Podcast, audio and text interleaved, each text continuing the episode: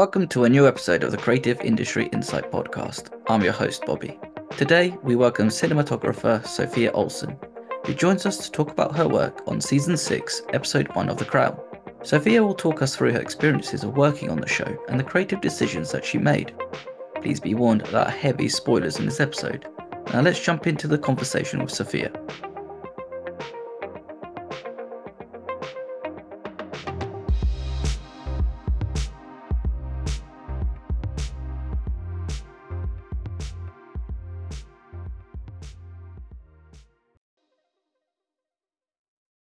Hi, Sophia. Thank you for joining me today. Thank you.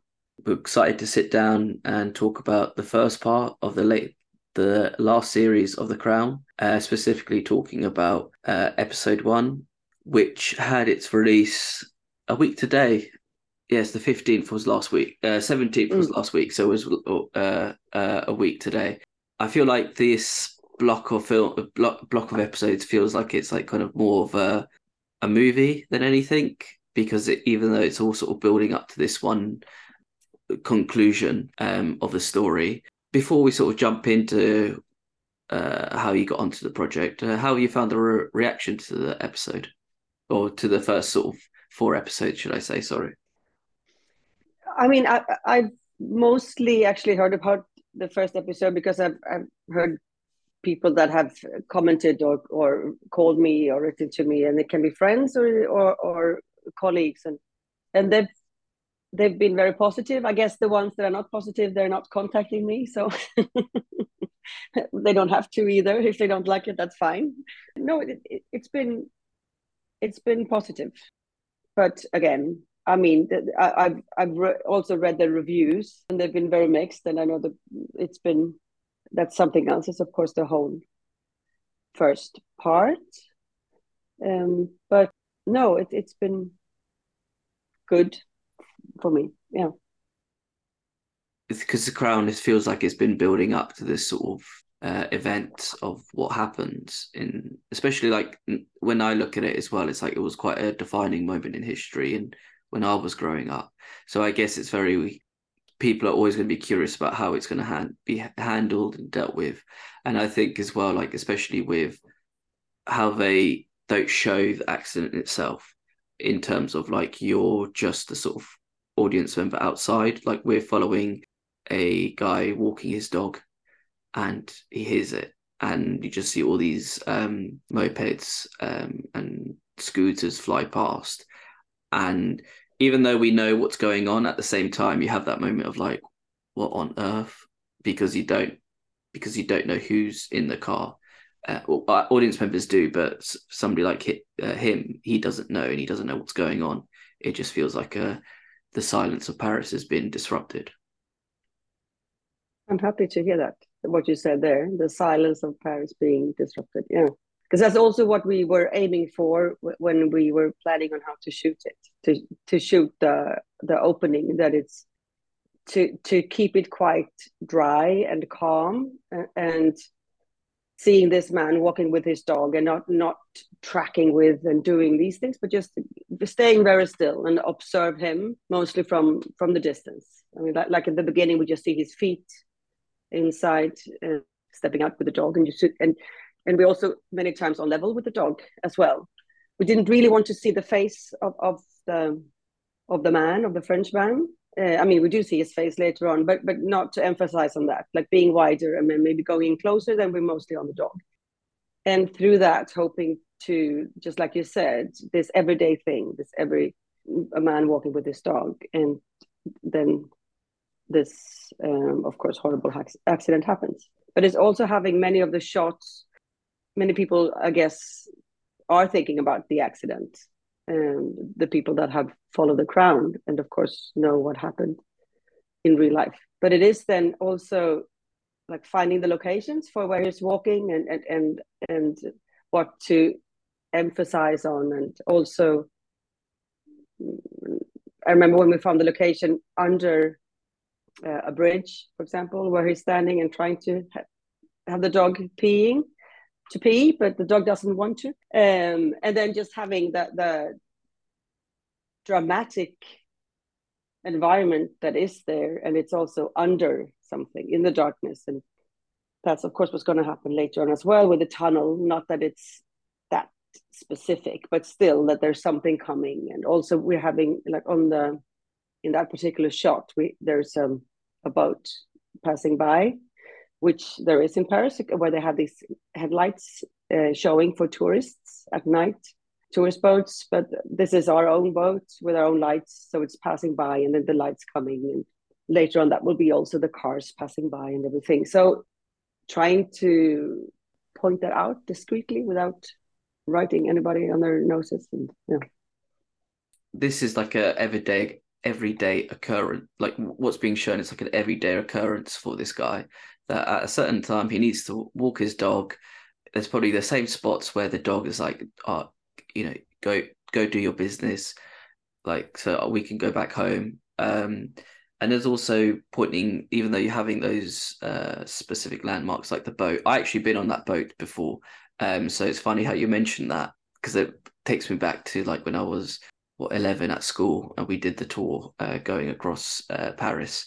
Um, I, have, I have no recollection um, of it because it was raining that day so probably wasn't that great to be on a boat but neither here or there.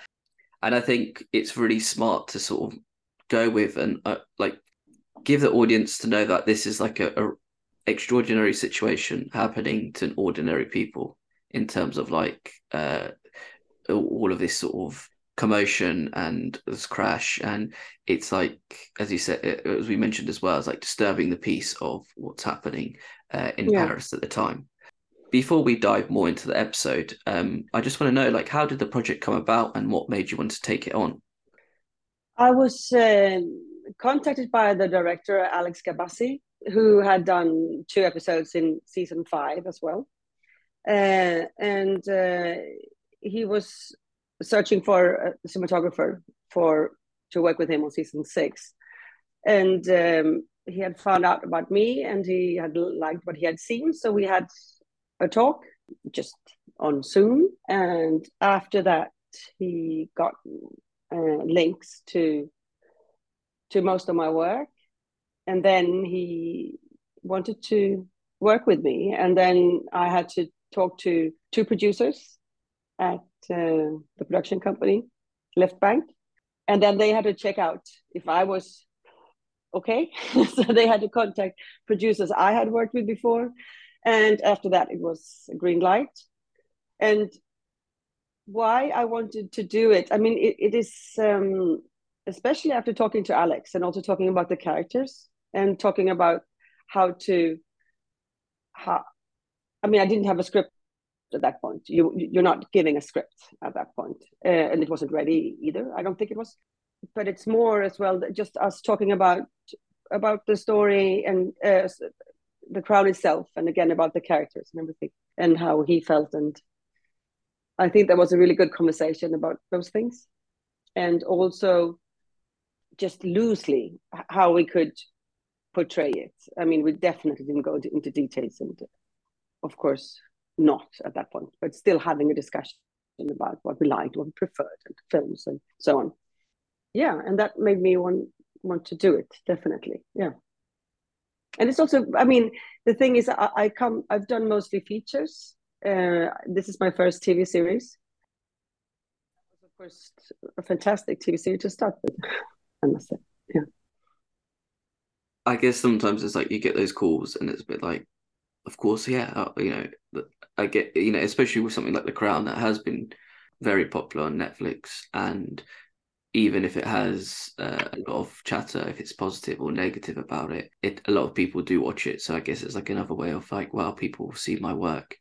But then also, yeah so, go on sorry go on go on no no because i was just thinking also the way it's been told the way uh, it's been shot it's of course different different directors different dops and everything but uh, what i what i've liked because i i hadn't seen everything from the crown when i was contacted but what i have liked uh, when it comes to the cinematography is that it it gives space to i mean it, it works a lot with framings um, of course everybody works with framing so maybe that's a really stupid comment to say but but it has this mixture of very specific framings and storytelling and, dramatic lighting, but at the same time, realistic feeling over it. Of course, it's nothing close to realism, but but still, it has. It doesn't romanticize too much. I think it's many times beautiful and so on, but it's still not going into these too heightened or enlightened things when it, when it's like this big beam coming through a window with a lot of smoke and, and so on. Not that there's anything wrong with it, but that's that's what I like that they have chosen not to do the crown to keep the the dryness and, and part of realism still in it, and I think that's for me a, a big strength of the cinematography or or the the visual storytelling of the crown in general.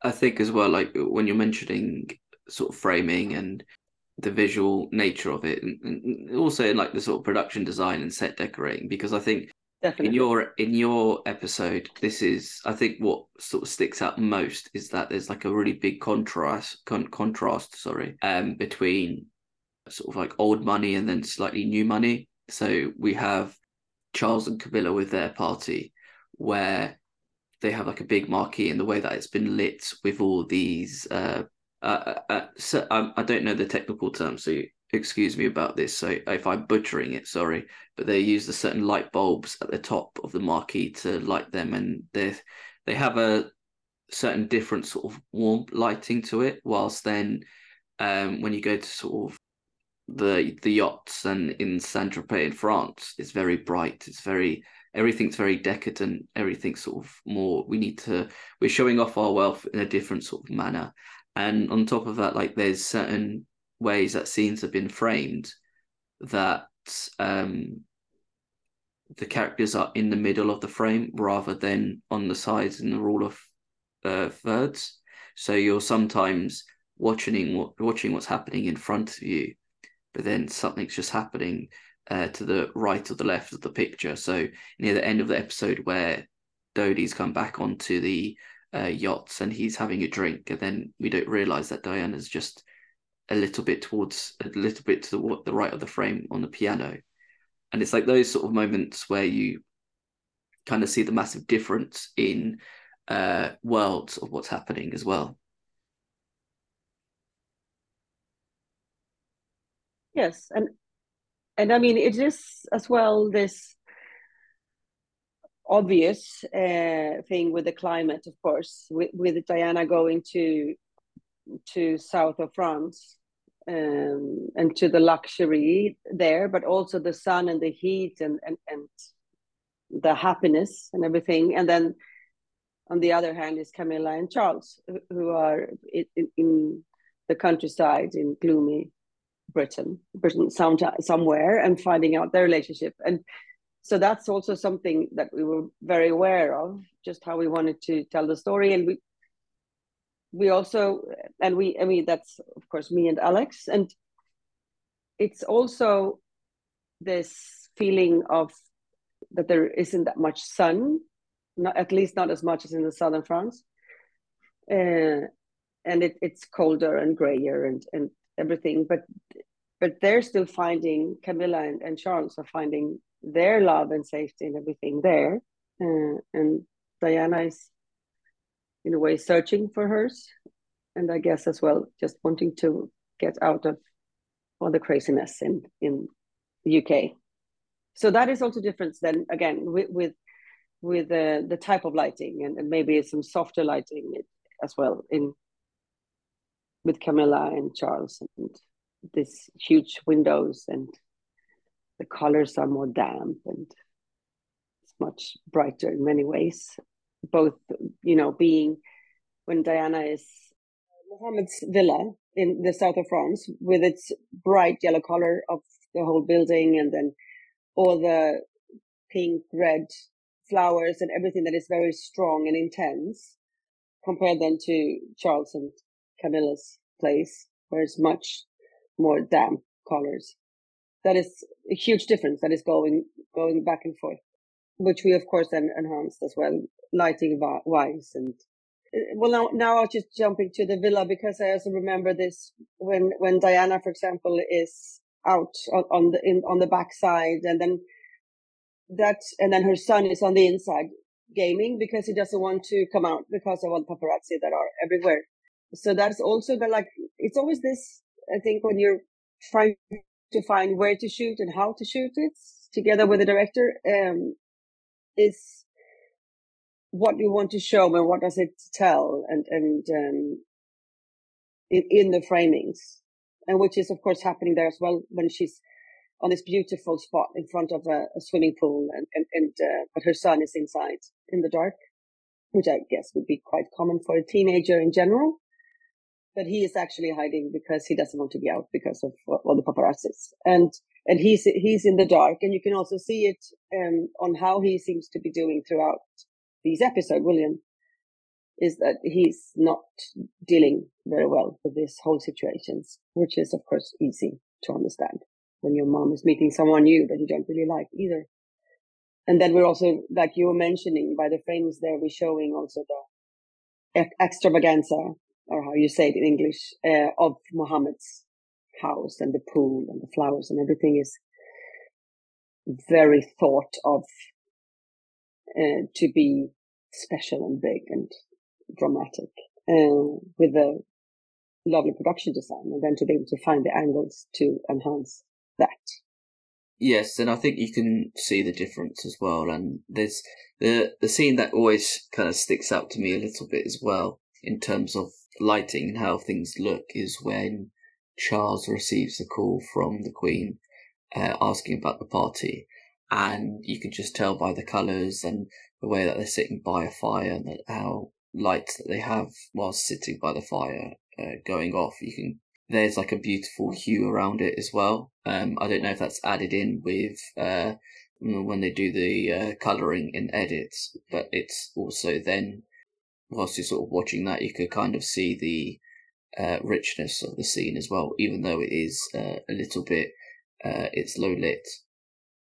I think, I mean, that scene is definitely, I mean, the way we've lit it, it's just to keep the coziness, just of really feeling um, the two of them finally having each other, even though the queen hasn't accepted their relationship, which she's then going to call and more or less say that she's in favor of of the relationship or how you say it in English. But uh, yeah, it, it's supposed to have th- this cozy feeling of the two of them being with the right partner, the one that's right for you. You just is sitting by the fire and reading and feeling that you're on the right place. Uh, so that's the feeling of that scene with that warm light. And I think in general throughout the, the this episode, maybe even more in episode eight that's coming later.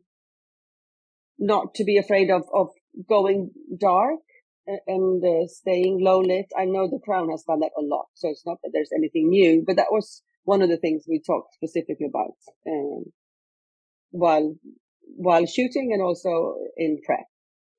And of course, we had the the fire adding because it's it, it's a a living light that they're sitting in front. And also the, that the room is so with the brown walls and everything that adds to the warmth. But at the same time, not wanting to have too many um, completely dead spots, like th- that where the, where it's almost black, you know, just still keeping so it's like the whole room is warm and cozy. Yeah, you have that sort of uh, that um, you're keeping that warmth and that sort of more, yeah, the homeliness and keeping in in tune with that this is a lived in area. It's not just a set that's been uh, built up. What I'm curious to know about as well, because in this first four sets of episodes, there are there are different directors and DP and cinematographers. Do you guys ever sort of all sit down and discuss a all decide a look to sort of settle on, but then how do you go about uh, keeping the consistent look, but then also adding your own sort of um, your adding your own um, sprinkle your own sort of touch on it.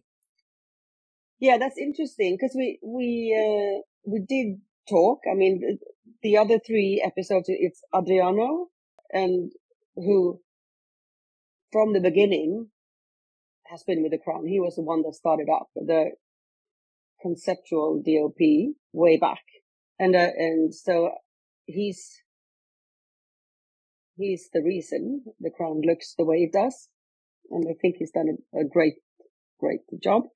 Um, so for this season, we did meet up and talk, like the directors and the DPs. And at the same time, we, as, I mean, I don't really recall if we, we didn't make any rules, like strict rules that we have to do it like this or we have to use these kind of lenses and everything. It's, it's, I mean, of course we had a set of lenses that was decided since before because they've changed every other season. So, so for season five and six, it was mainly Cooke S4s. So they're kind of vintage nowadays, these lenses, but not super vintage like the first season, uh, where they had, had even older Cookes. So we had the Cooke S4s. I mean, we, we, I just remember talking about different things and talking about the episodes and uh, briefly together and not making up any specific rules. No. And that's also one thing that I really liked coming into the crown. Actually, it's, it's of course has its own expression and everything. But the interesting thing is that, um, there are still so many things that has changed throughout, um, the seasons, uh, and every DP and, and, uh, director has made their own language, but it, it's still so prominent where you are and who you're filming. So it just works, uh, I think. And what I liked is also that you have such freedom. Again, this, so with, this is my first TV series. And when you do a feature, it's of course that you have to make it from scratch. You have to find out really how you want to do it. And you have all choices in the world, but you have to narrow down to how you're going to do it. Uh, and I had no idea how, how, um, strict it would be, how, how limited we would be in how we want to do it. And I was just happy surprised, happily surprised that there was actually no limits. And so how we ended up doing it uh, was just the way we wanted to do it. And, and there were no interference in any way. Um, if we should change it or something, something. But so I, I think that's a strength, I would say, from the producers and the production behind the crown is that I feel they give, at least my experience, that they give a lot of creative freedom, uh, that they trust the, the creative partners, which means I had for, I'm usually used to operate myself. I mean, I'm, I'm from Scandinavia and that's usually how we do it here. And also when I go away and shoot things, I usually operate myself. And here you have two, always you have two operators, uh, great all the time. Uh, I worked with four different operators and they were all fantastic. And then and then you have a whole set around them, you know, with, with, with the grips and assistants and everything. And the comment there is that, um, you can use them if you want to, or you can shoot yourself. You can do two cameras or one camera and operate yourself or, or not. It's completely up to you. And they're, so they're always giving you the, the trust in what you believe is the best for, for the episode or you and the director. So, so I think that's a huge thing actually. Um, that you, I didn't feel cornered in any way. So it, it was great in that sense. And then me and Alex talked about different things and, and how we want to do it. And then again, keep the darkness and then also really focus on getting close to uh, the lead characters and, and not doing too much with too long, too much of, of a longer lenses, uh, which you easily end up doing, especially when you have two cameras. So some, in some situations, it was very difficult for us if we wanted to use two cameras. And obviously this with being able to use two cameras and for me not having to operate one of the cameras, but for me to actually be able to look at the shots and then be in dialogue with the operators is some bonus shots that you can get that you maybe wouldn't have time to do otherwise if it was just a one camera shoot. And that I really, really liked because the crown has, you have time to shoot. It is like a, a feature. I mean, it, it's, you don't have to rush it. So then you have time to, you don't have to cover yourself. Maybe in some situations you do, but many times you can use the two cameras into maybe lifting the scene and getting that little extra. Maybe that's a camera standing around a corner and it, it's not shooting anything until the end of that setup. Then, but then they're getting a very specific shot that you wouldn't have gotten otherwise. So that's, yeah, that's a big bonus. I guess as well, like having, so just sort of going by what you're first saying about working on a feature compared to a TV series, with the as I said with the feature, you have to sort of narrow it down to what would be the most efficient thing uh, when you're working on a feature compared to a TV series, um, and how you sort of in a feature you're there from A to Z, whilst on a TV series it might be from A to A to C, and so you need to sort of be more uh, practical about your choices and uh, whatnot. But I think as well, like when you're working on a TV series where they already have a uh, certain look that's been set, um, it probably takes a bit of time to sort of um, study what people have done and their light lighting techniques and not necessarily like copying it, but uh, keeping in the same sort of tone um, in what's been come before. Then also adding your own little spin um, with that, and then when you're saying about um, lens choices, I think it's very it's I, I find when DOPs talk about lenses and choices and positioning of cameras and movement and whatnot really really interesting because it's it's just like you you're the you're the final thing of what an audience member will see in terms like visual wise of what you're capturing um and with lenses there's so much that you can really take in or show with the audience. So even if it is like as just as just an example, like if you have like a zoom lens, you can really pull um distance of what somebody here see sees, or if you're doing like an extreme close up, then you can have a uh, 85 mil lens on and really capture uh, certain uh, characteristics of a person. And I guess with uh here on like the crown, it's um there's a lot of you do see a lot of uh, reaction shots, but then also it's like the the use of a sort of as he said like an an an old school lens when it's not an old school lens. Um, you could kind of see quite a lot with what's going on.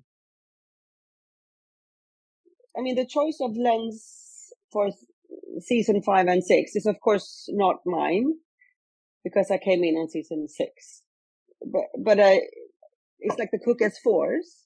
I mean, that we were shooting with.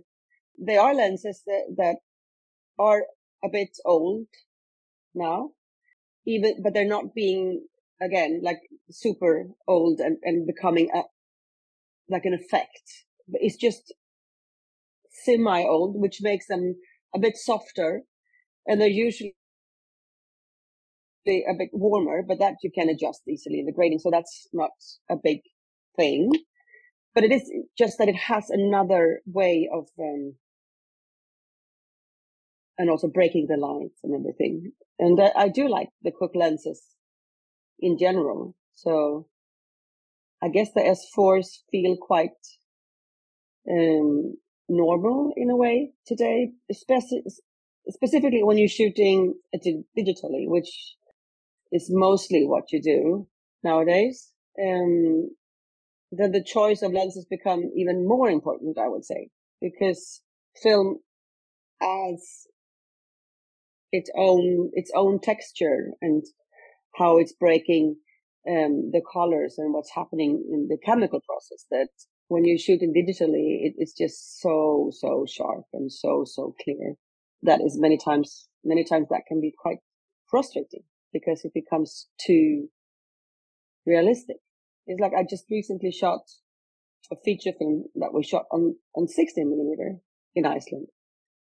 And then all of a sudden it's just, it, it's another thing that happens. And, and it's, um, which is, was perfect for this production, but it's, of course, different on every film, even if it's a feature or a TV series. Yeah. Uh, yeah, and there's a lot of, uh, I guess it's like there's always going to be different choices of what people want to go for in terms of looks or what they want to uh, show uh, on the screen.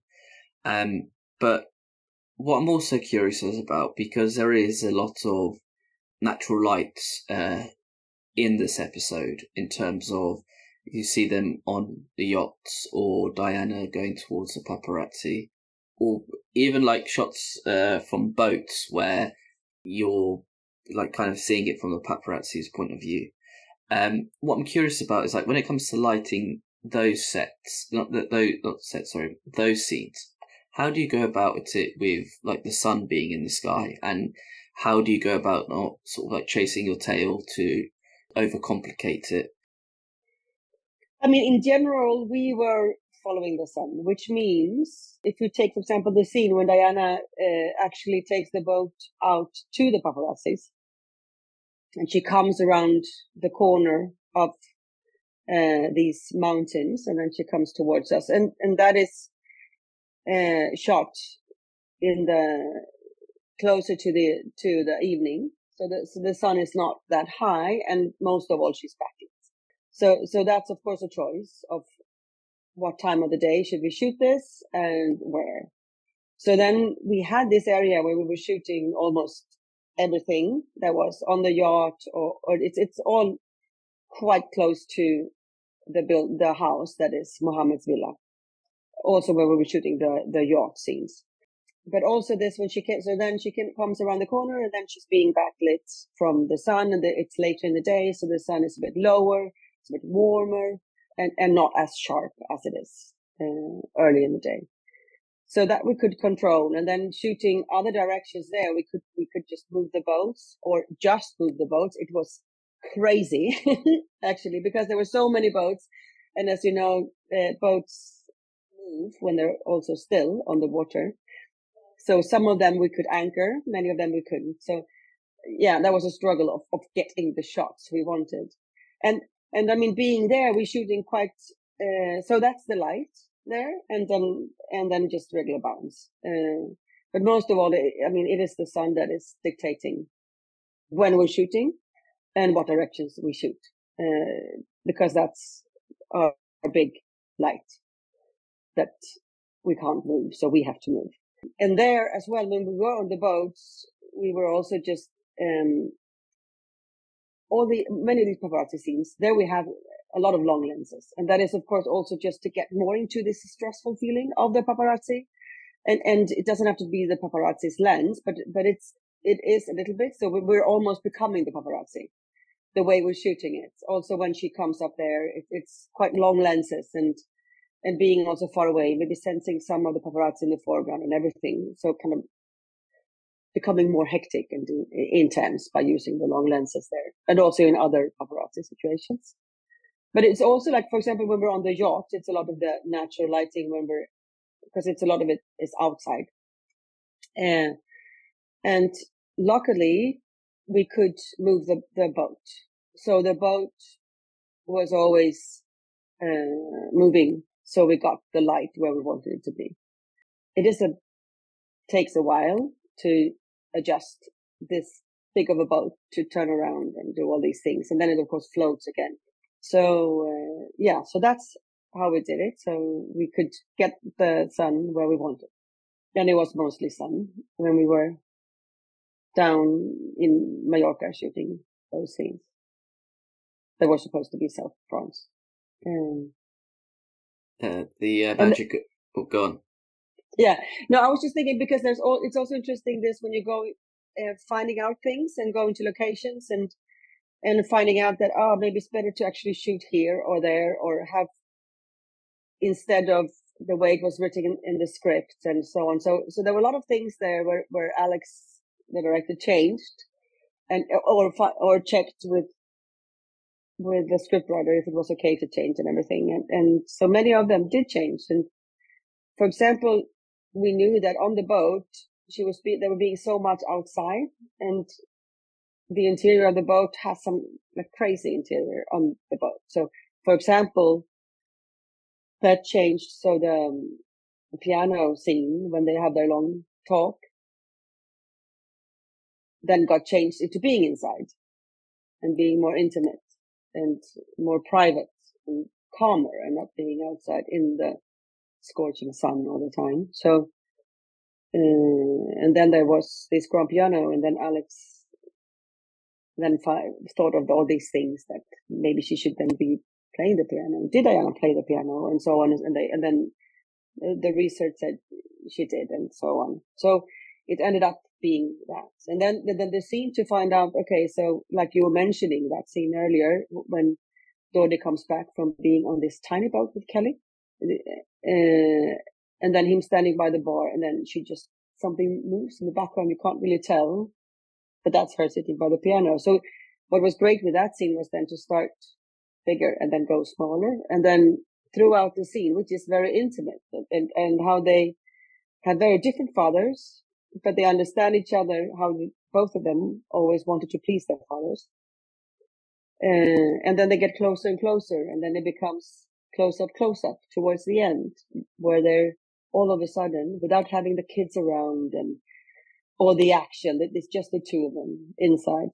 Uh, and they have this grand piano behind, between them where they, Diana is kind of hiding behind the piano beginning and then they just get closer and closer and did and I think that works very well in the sense of without, be, without being a dramatic scene, a lot of movements, a lot of, but there's still a little bit of movement and focus on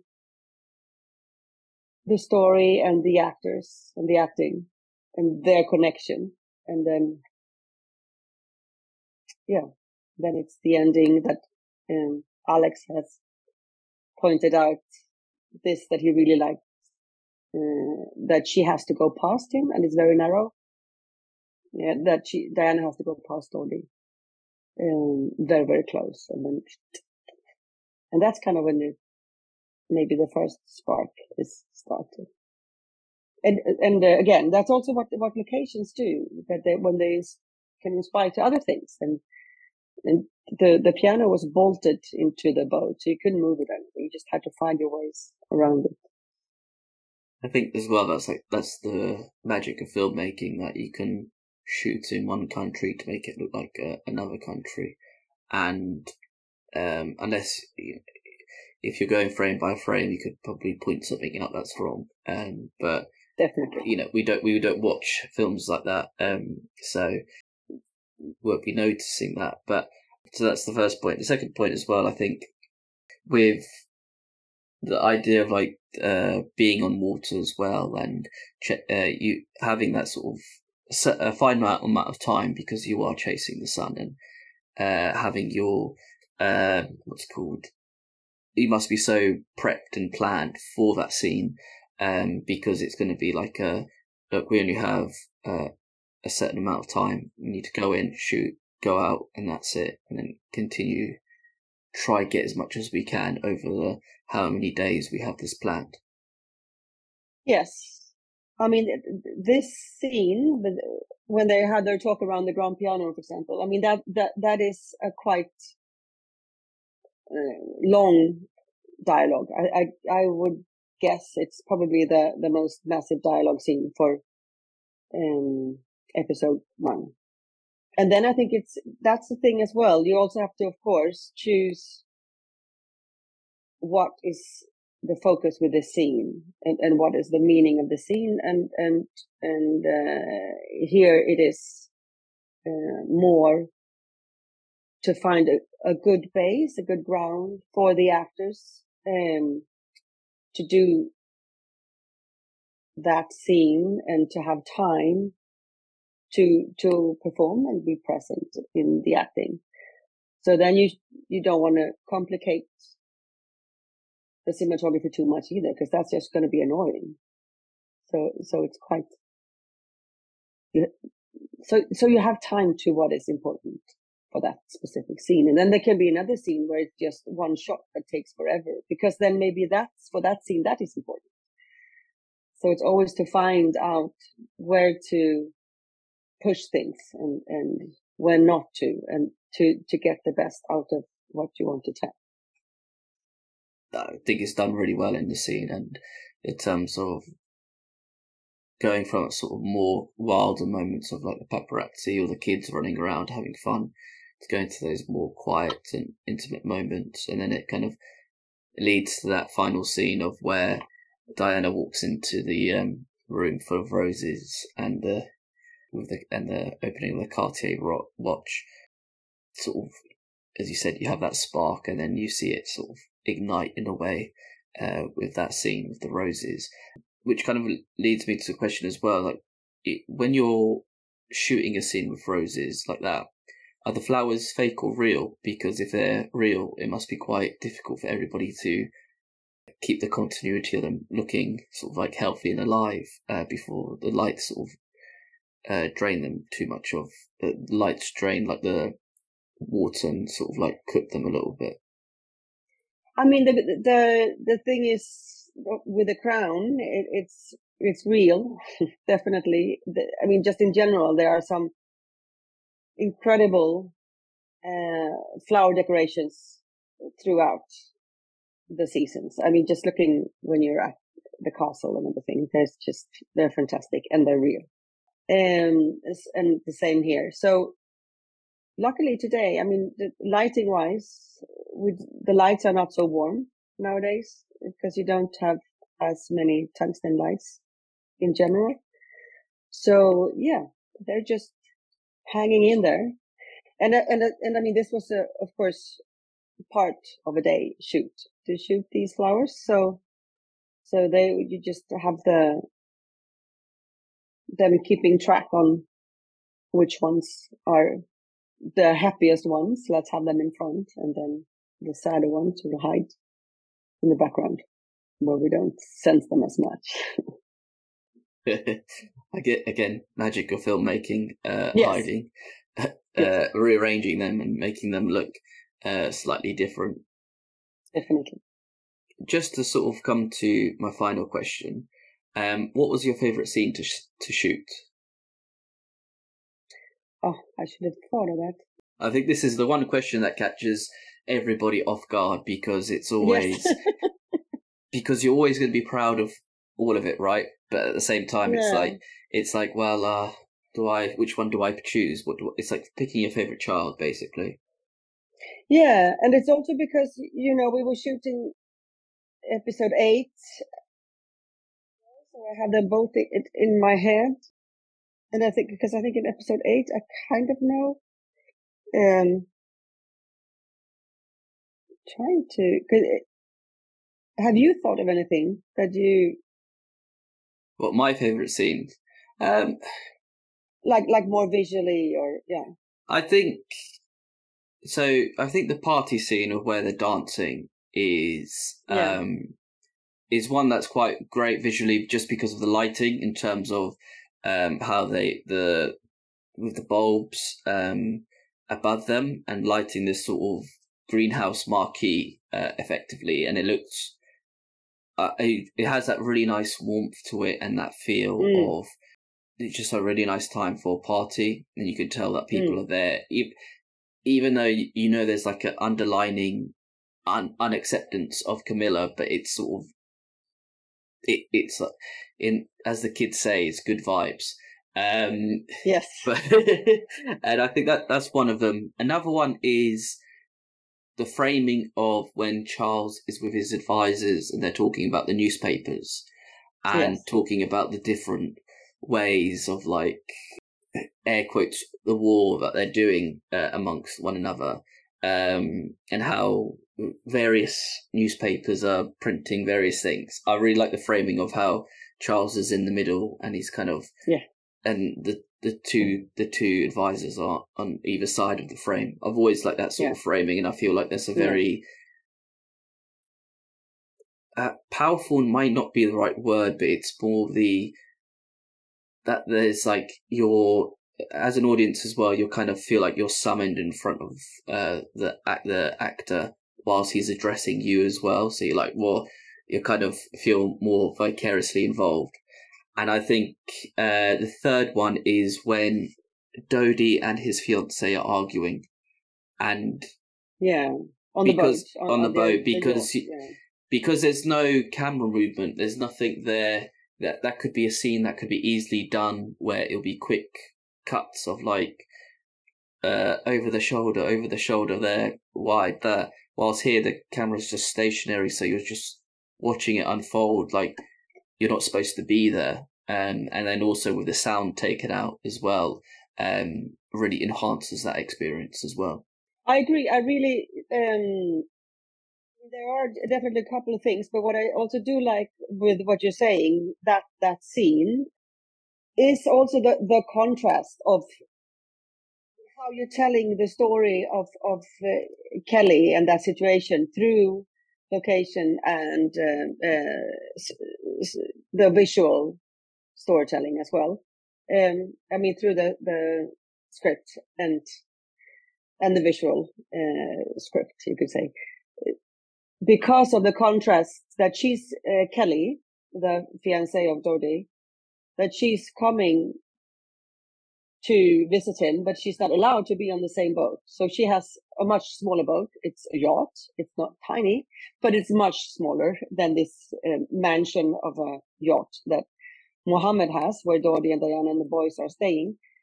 So the great thing here, because this, when we were shooting the scene, we hadn't had a chance to be on the boat before we were going to shoot it. So we had only Alex, the director, and I only have thoughts of how we thought we might do it. And then stepping on the boat, that was just so difficult with with making it organically work and and feeling right. So we, so we tried some things and we tried in another, and then we just had to say this doesn't work. I mean, we started to how we would shoot it and, and did some tests. And this was on the day of shooting, so it was kind of like uh, quite stressful uh, because it's such an important scene. And, and we had talked as well a lot uh, about the Kelly character.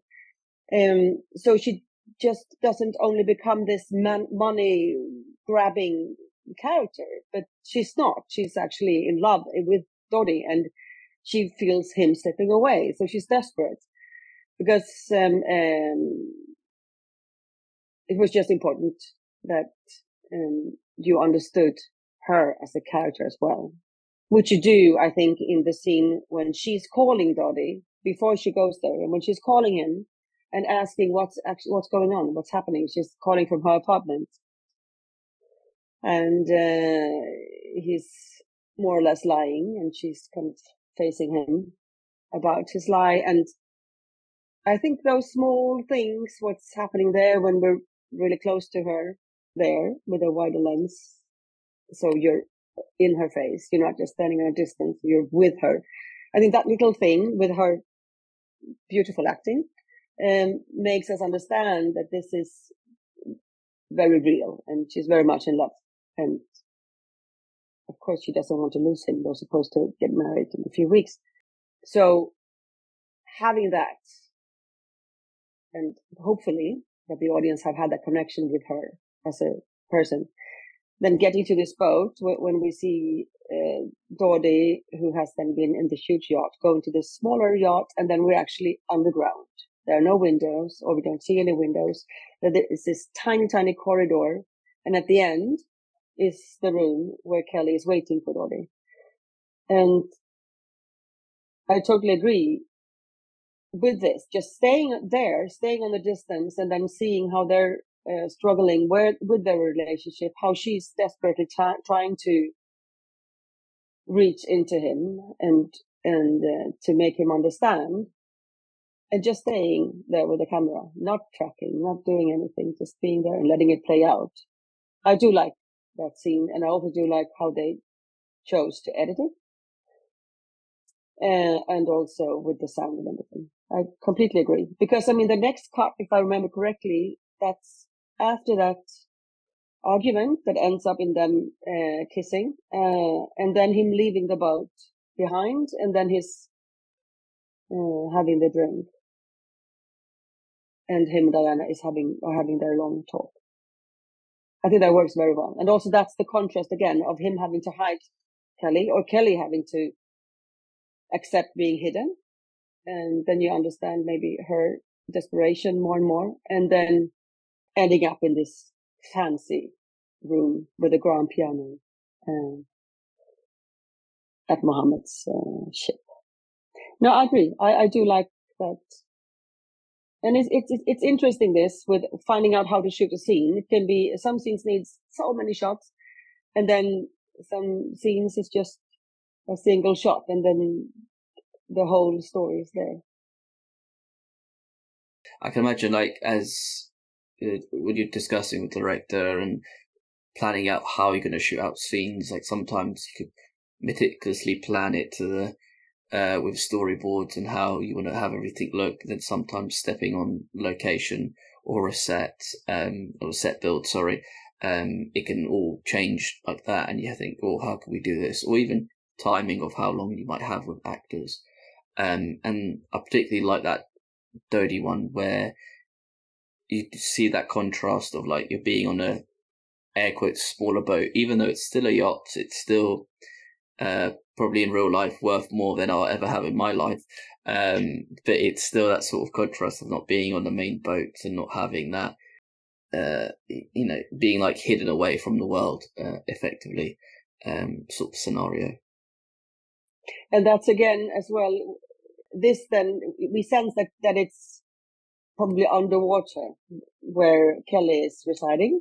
In, but at the same time, with the long corridor, I think that makes it even more claustrophobic and, and, and, uh, more dense in how they are pressured in their relationship throughout this whole setup from Mohammed Fayed with Dodi and uh, Diana. Yeah. yeah. Yeah. And I think you kind of you're you're you're you're not as a fly on the wall. You're not supposed to see it, but um, you're there anyway, um, taking it all in. And I, I, yeah, as I said, that's probably one of my favorite ones. Um, but it, yeah. Go on. Sorry. No, no, but but it's so interesting, uh, and I think that I mean that's a part of of filmmaking is this to to always be open when you're on uh, when you're filming. You always have to be because you, you can plan into details or maybe you've decided not to plan into details. That's also many times that's actually up to, to the director, how they feel the best when they're working. If it's, if it's like plan into this detail that some like and some maybe wants to have more freedom from the beginning because they feel uh, locked in if it's been planned too much. But no matter what, you always have to be open for changes because it is always this that maybe what you have planned doesn't work. And you have to be so focused on the, the film or the story that you have to not be afraid of saying, I don't think this is working. We need to change. And maybe that's going to feel annoying or for, for people because they don't under, maybe they don't understand why because they thought the setup was good. But if it doesn't feel right and if you have the time to change, then you kind of have to do that. And, and, um, the scene again that you're mentioning is exactly that, that we just had to change. And then we ended up in the corridor and shooting that shoot shot instead, which I, I don't remember exactly, but I, I definitely think there are other places in, in the, in these two episodes where we did that as well, where we just had to change. And especially as a director, you really have to listen to your own gut feeling because many times it's right. But then at the same time, you also have, like, like for example, that shoot, we almost went over time, but we didn't. The one on the boat. Uh, and that is also one thing with, with, um, the crown that it, it's, they're very, very, very, uh, seldom you go over time. You really should never go overtime. And they're very strict about that. And I think that's a good thing for the whole crew that is working with this. like episode after episode after episode because they should be able to keep their energy throughout 10 episodes. I'm just there for two and Alex is just there for two. So, but, but for them to be able to keep on working, you should really try, you should really not go overtime in general. Of course, it happens, but now I jump to something else, but yeah. It, you know, okay. What I meant about that is of that you should, of course, again, listen to your gut and really try and, and make it work and have see if there are things that you really have to change, maybe a whole setup that is like, it's not working, we have to do it like this instead. But if you're taking that choice together with the director, um, or if the directors have take that choice and then you support, uh, him or her, that then you really need to find a solution so you can make it work within the time frame as well. So it's like give and take yeah, it's a very fine balancing act as well because you want to yeah get what's correct, but then also you be uh, like be considerate about the time restraints and yeah, I can, I can imagine that sometimes there's a lot sort of going on, and especially if there's something that you need to change and have that uh, what's it called? That quick um the sort of like actually you need to just go with a quick decision and go from there and see what happens and then hope for the mm. best that you can create what you can what you can create and as you said go with that gut feeling. And i think somebody had told me as well like uh, 90% of the time your gut feeling is always correct um just need to sort of stick with it and go with it. It is. And then uh, yes. And I think it's, I mean, and then the gut feeling is different for different people, but, but you are only yourself and, and, and you kind of follow your own, your own gut feeling, which is, that is maybe the, the style, which you of course change from, from different films. But at the same time, you, you have some kind of built in style as well of what you prefer.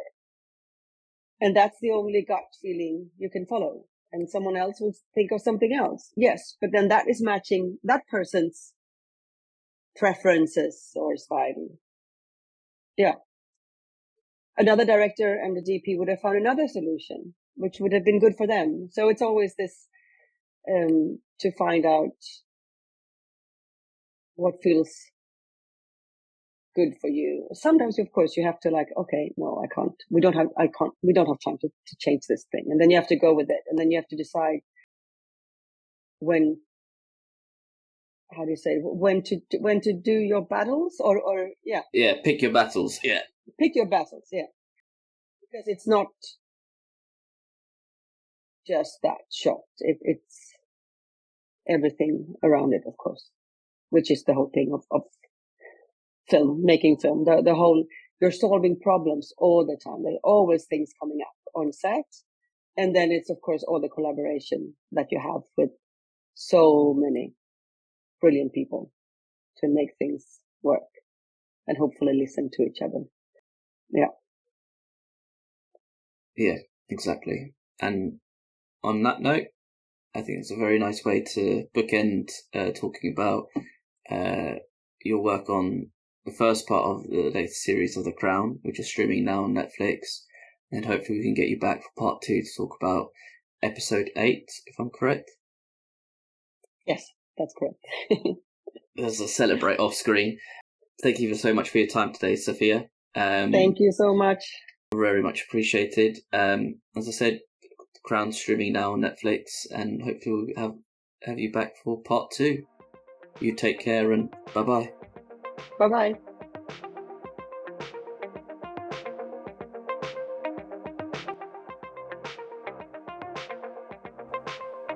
Thank you for listening. Please subscribe, rate, and review this podcast.